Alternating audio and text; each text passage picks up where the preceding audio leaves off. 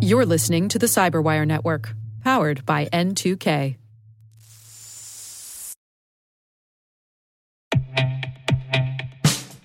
And now, a message from Cyberbit. Mastering cybersecurity is like mastering a sport. You build muscle memory through rigorous practice, then you train as a team to foster cohesion while operating under pressure. Like athletes, cybersecurity professionals thrive on hands on simulation. But traditional courses, certifications, and open source labs won't build you a winning team.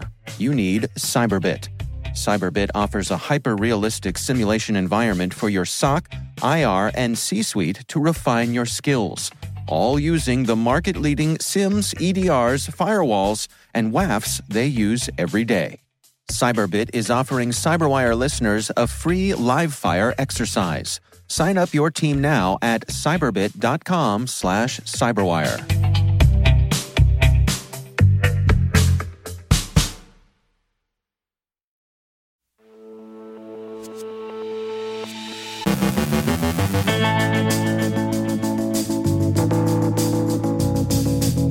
Phishing with a bogus hardware wallet as bait, empty threats from a dark side impersonator, cyber vigilantes may be distributing anti piracy malware, data security incidents at a cruise line and a U.S. grocery chain. Malek Ben Salem from Accenture looks at optimizing security scanning.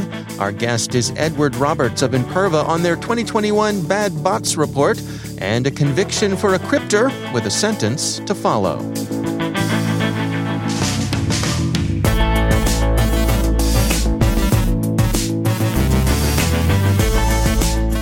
From the Cyberwire studios at Data Tribe, I'm Dave Bittner with your Cyberwire summary for Friday, June 18th, 2021.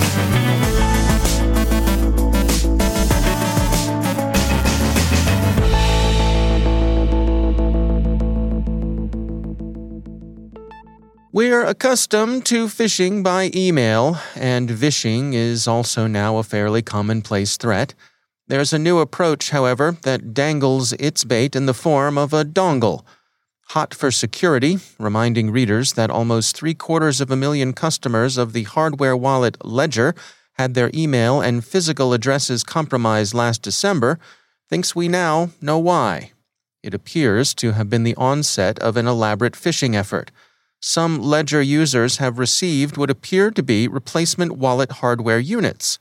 They are, however, bogus and represent an attempt to steal keys and cryptocurrency. Bleeping Computer has pictures of the devices and an account of the poorly written scam text that accompanied them. The device itself came in a slick, well made, and professionally shrink wrapped box, and the bogus key looks legit enough to be persuasive. But the accompanying letter should have blown the gaff to any moderately aware recipient composed as it was in jarringly bad English with the poor idiomatic control characteristic of the cyber criminal. Here's a sample Bleeping Computer shared. It starts off well enough. The letterhead is convincing, and the first two paragraphs explain in respectable enough discourse prose that unfortunately, Ledger was subjected to a cyber attack in July of last year, and that contents of its customer database were dumped on Raid Forum. So far, so good.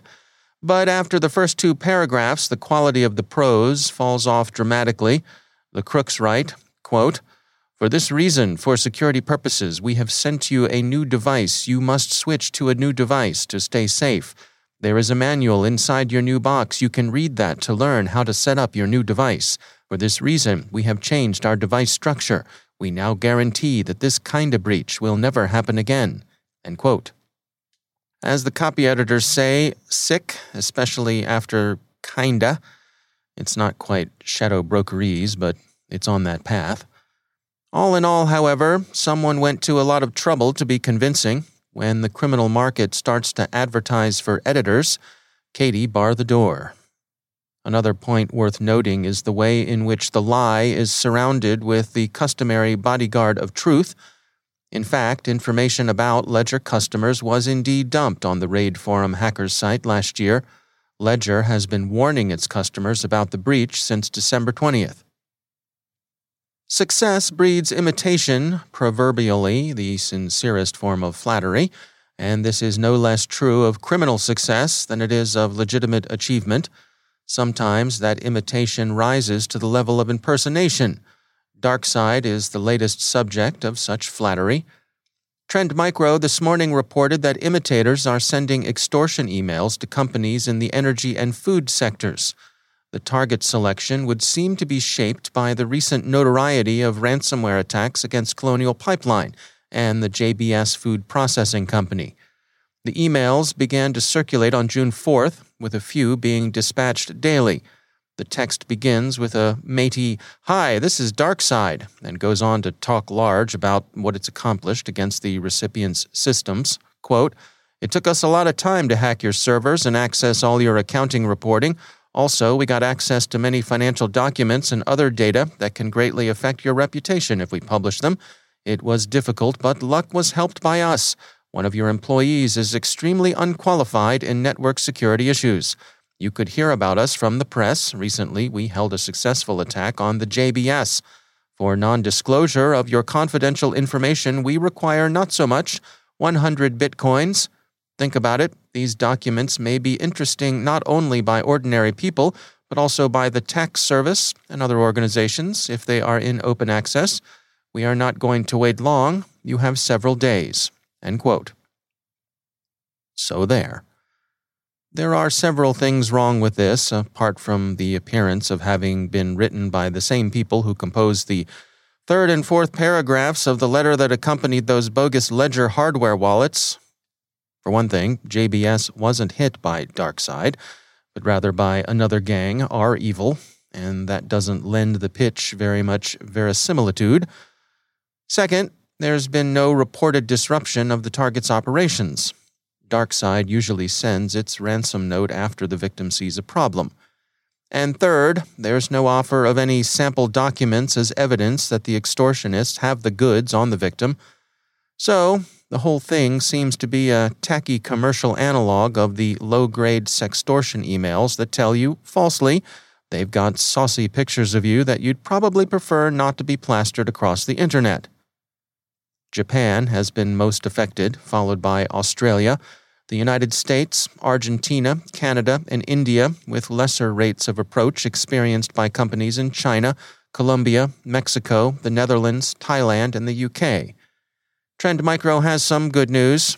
They've looked at the crypto wallet the goons have directed victims to, and they've found no signs that anyone has actually paid up. We've heard a fair bit about cyber privateering lately, especially in the days surrounding the now concluded Russo American Summit.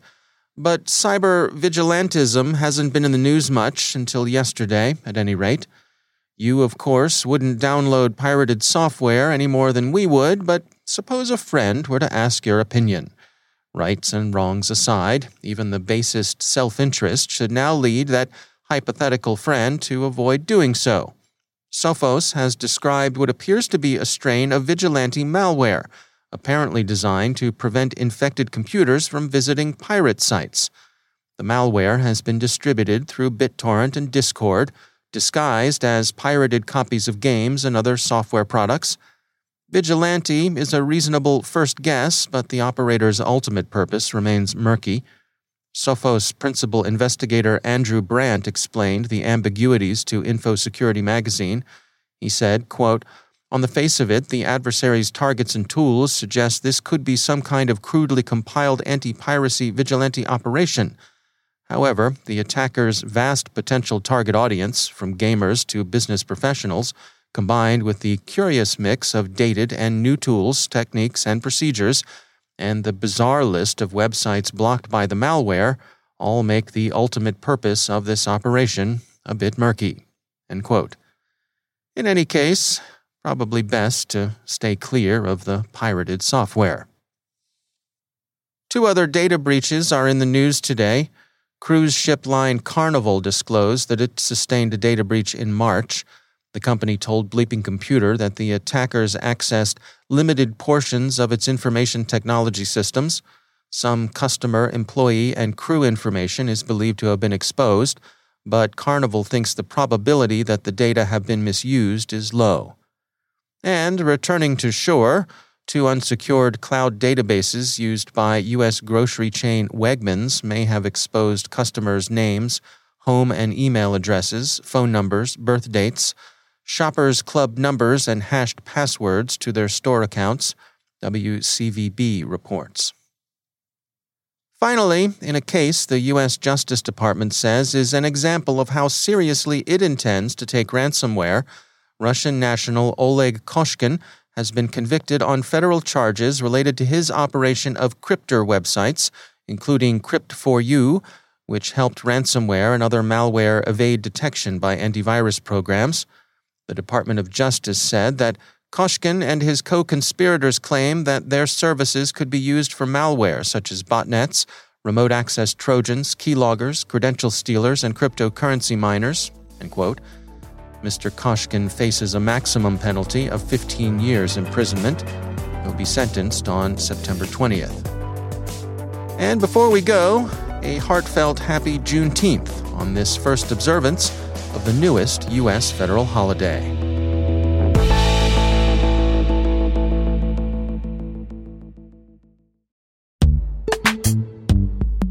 Every day, your IAM tech debt grows. Your multi generational services struggle to work together. Building an identity fabric can fix this. It makes all your identity tooling stronger and allows you to connect any app to any service you want to use with zero coding, zero maintenance, and zero app downtime. Strata's identity orchestration platform separates the identity logic from your applications so you can optimize existing IAM tools and manage them in a single control plane.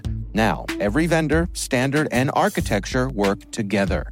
In short, building your identity fabric means you can secure your non standard apps, keep your complex access policies, retire outdated IDPs, and modernize in record time. So build your fabric with Strata Identity and get rid of tech debt for good. Visit strata.io slash cyberwire, share your identity priorities, and receive a pair of AirPods Pro. Offer valid for organizations over 5,000 employees. Connect today at strata.io slash cyberwire.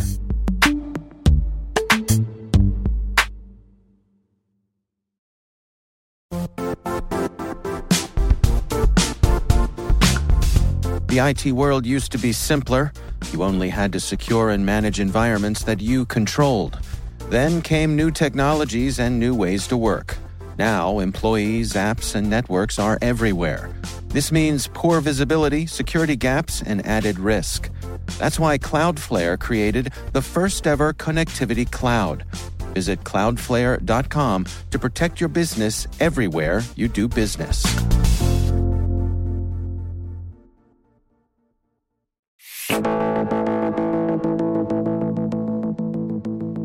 There's that old joke that on the internet no one knows you're a dog, and the same might be said for online bots.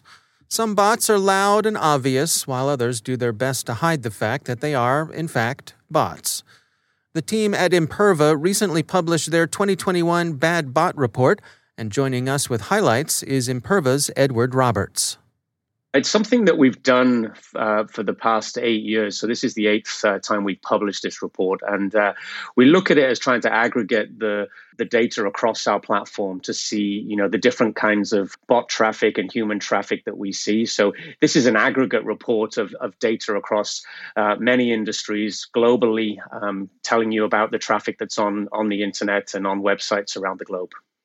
Well, let us have it. I mean, what, what's our bot situation these days? What, what did y'all find? Um, I think what we found is that um, the bot traffic is is increasing again. It's the, the, the worst amount of bot traffic, and we've actually gone over a quarter of all internet traffic is classified as a bad bot. Um, that is doing something that you haven't allowed and, and you do not want them on your site. It's automation that you haven't approved. Um, and so it, it, normally it's been in the 19 to 22% range, and now we're, we're, we're just over the 25% range. So um, it, it's creeping up. And, and the, I guess the one thing that's the, the outlier this year is that the pandemic has obviously created a scenario where more and more people are purchasing things online online and, and having daily activities online. Um, and so bot operators have also been very active in there as well. So we think that's part of the driver. one of the interesting findings that we have in the Bad Bot report this year was that we saw that every business that has a login page has an account takeover attack for 16% of their time over a year. So that's literally from January to the end of February, you've got a continuous ATO account takeover credential stuffing attack happening on your login page. So think about that as a volume. If that's something that you want to take care of, that, that a lot of people would not want the fraud that would uh, follow f- those types of attacks. So that's kind of the average that we see. That's remarkable. I mean, what one in one in seven, one in eight, I suppose, somewhere around there. The of login right. attempts are fraudulent. Mm. Yeah, we, have actually the, the actual number of the number of attempts is is 34% of all login attempts are fraudulent. Um, but the mm. amount of time that you suffer under these attacks, um, we said is 16% of, of the time. So that's uh, oh, two, effectively two months period. Yeah, let's dig into that some. I mean, obviously we've we've heard stories in the news about things like you know being able to having a hard time getting your hands on something like a PlayStation because. Uh, you know, bots have scooped them all up. Is is that something you all have been tracking here through the pandemic? Absolutely, that is that is one of the big shifts. Um, you know, we we would classify that as automated abuse called scalping, uh, and people typically have known as scalping. Um, in the ticketing for shows or, or sporting events where you um, can can scalp that ticket and get a, a premium price um, somewhere else, whether you sell it outside a stadium or or what that moved online. So scalping is a well-known problem from from bots in the ticketing industry because there's the ability to make money off it if you can resell it at a higher price for a high demand show. What you've now is this has moved from shows, it's moved into the retail space, and now you've got this perfect storm of the the pandemic where you weren't able to walk into stores and actually purchase these items uh, over the counter and walk out with it it all went online. So you actually had to go on, online to it. So the bot operators suddenly realized if they can grab as many of these consoles as possible and hoard them, they can uh, arbitrage the price and get that increased uh, profit margin from it. So it's a business uh, for these bot operators. So grabbing as many and hoarding as many bot, uh, of these gaming consoles as possible, and then reselling them is is how they're making their money and paying their mortgage. When you all are tracking the activity of bots, so how many of the bots are out there? Trying to not look like bots? You know, are are there some that just do their business and are fine with everybody knowing and seeing that they are bots, but others that try to look more human-like? Yeah, I think I think that's um, we we try and classify that as the, the sophistication level of the bots. Um, so the more sophisticated they are, they they try and emulate human behavior. Right? They might move a mouse on a on a screen. They might pause before clicks. They might scroll the page. Um, they might have characteristics that make them appear more human-like, because ultimately that's what businesses want on their website. They want uh, humans on a browser browsing, reading, purchasing goods, using services online, um, and that's the perfect traffic for them because that's where their business is, is going to thrive. Uh, what bots do is try and imitate that and, and, and look as human as possible. Um, so the more sophisticated they are, they try and evade whatever detections are in there um, whether it be rate limits or uh, a lot of people might be familiar with putting a CAPTCHA in front of, uh, of people to make them fill out, you know, you know find all the traffic signs in this in mm. this picture or whatever it is that's a technique to remove automation but there are sophisticated bots that can get beyond those CAPTCHAs and actually program and, and, and get get through those. So um, there, there is definitely the range of simple bots that get caught by very simple techniques, and then there are more sophisticated that are trying to actively evade detection methods. That's Edward Roberts from Imperva.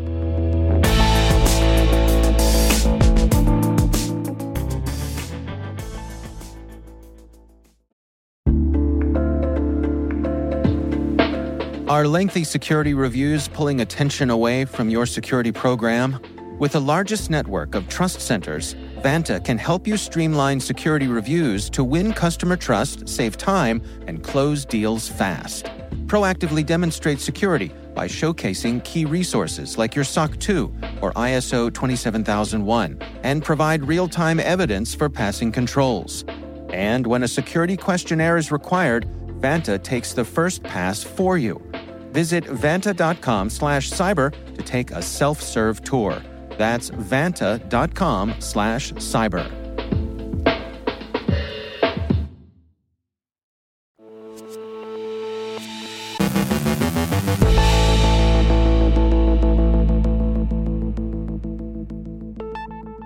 And I'm pleased to be joined once again by Malek Ben Salem. She is the Technology Research Director for Security at Accenture.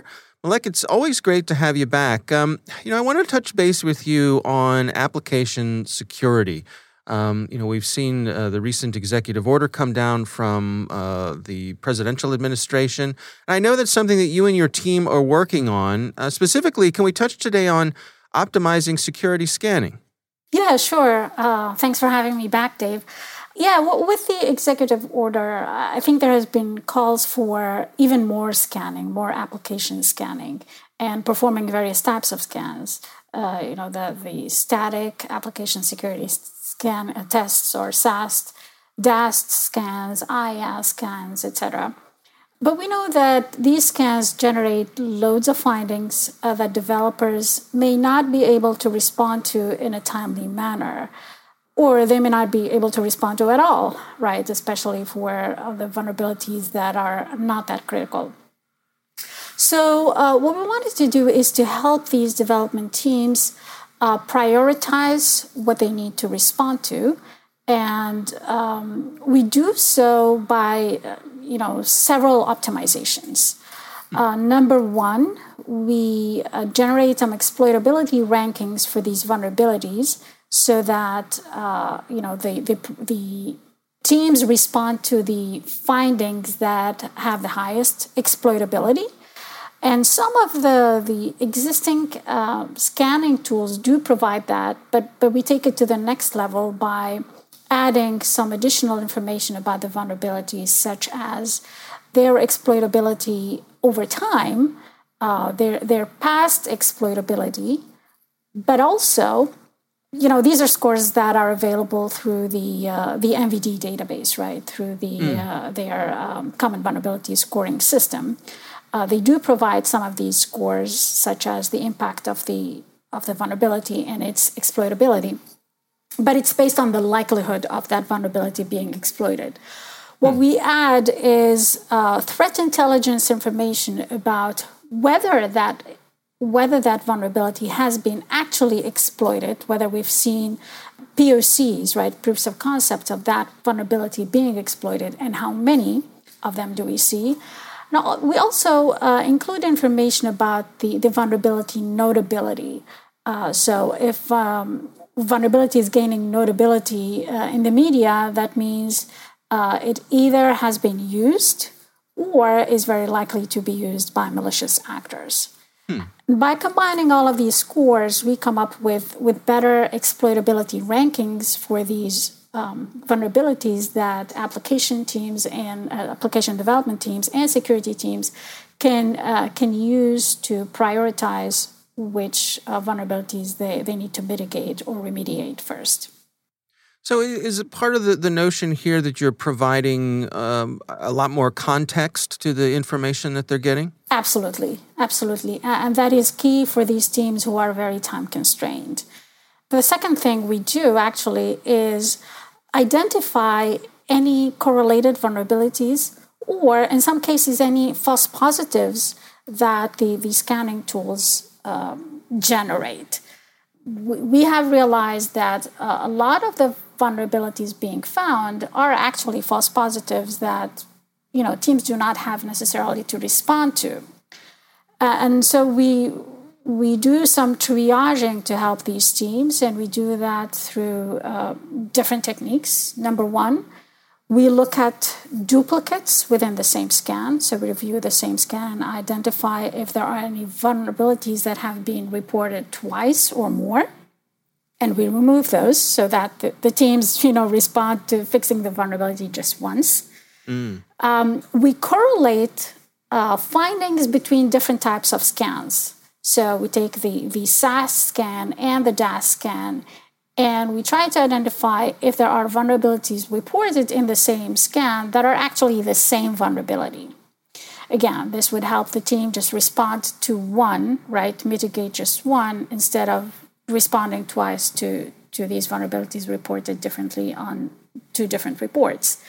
Hmm. And then the third thing, we do correlation between scans. So, what I talked about um, between scans in different uh, time windows, right? So, so earlier I talked about correlating vulnerabilities between a SAST and a DAST scan, and that's at one, uh, you know, snapshot. Um, but you know, sometimes uh, we can correlate a scan done, let's say, a week ago with a scan that has been done today, and look at the the correlations between the vulnerabilities between scans and remove any false positives that have been identified in the previous scan so that we don't have to uh, respond to it again or analyze it in the, the current scan.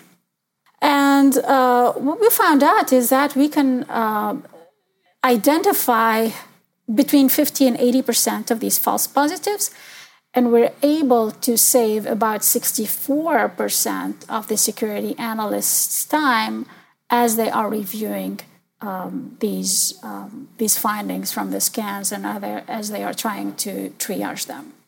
Hmm. Uh, and this can be all enabled through um, uh, artificial intelligence.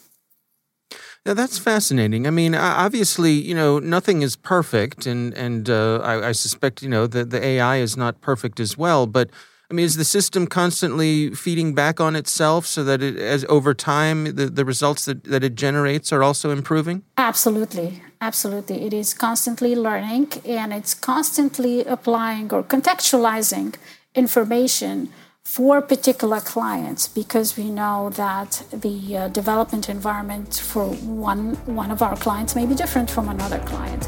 Um, mm. So we are optimizing that learning per per client environment. Yeah, interesting. All right, well, fascinating stuff. Uh, Malek Ben Salem, thanks for joining us. Thank you, Dave.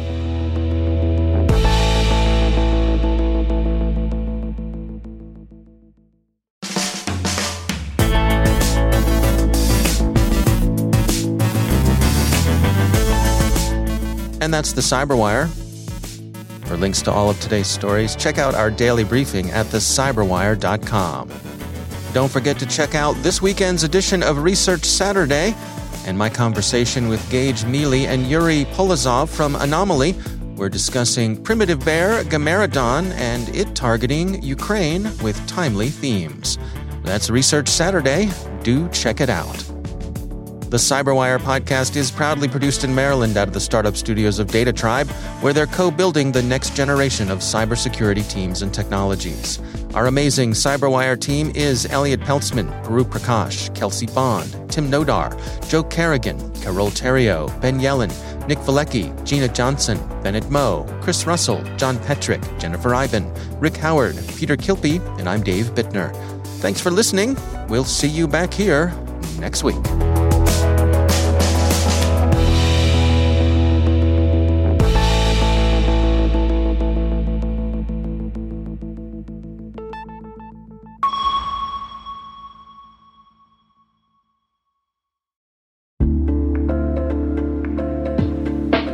Listeners.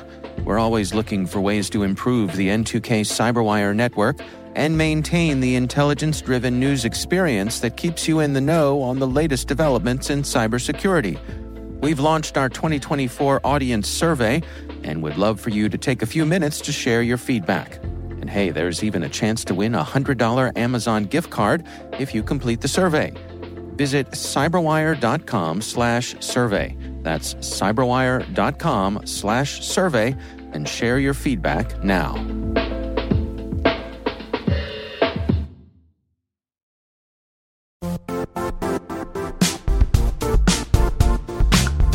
And now, a word from our sponsor, Zscaler, the leader in cloud security.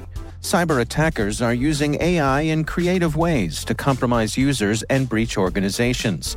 In a security landscape where you must fight AI with AI, the best AI protection comes from having the best data. Zscaler has extended its zero trust architecture with powerful AI engines that are trained and tuned by 500 trillion daily signals. Learn more about Zscaler Zero Trust Plus AI to prevent ransomware and AI attacks. Experience your world secured. Visit zscaler.com slash zero trust AI.